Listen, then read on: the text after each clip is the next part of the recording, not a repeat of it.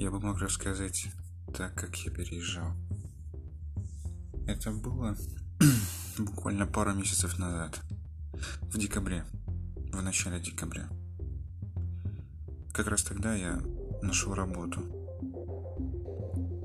Я переходил из одной работы в другую. Сначала, конечно, я сходил на собеседование. И в этот самый первый день, я его очень хорошо запомнил, я переезжал за два дня. В этот самый первый день, когда я стоял на улице и ждал одну свою знакомую, встретил какого-то человека. Нет, я нервничал и познакомился с ним. Теперь он вроде бы как мой басист, а девушка, которую я ждал, в итоге я потерял.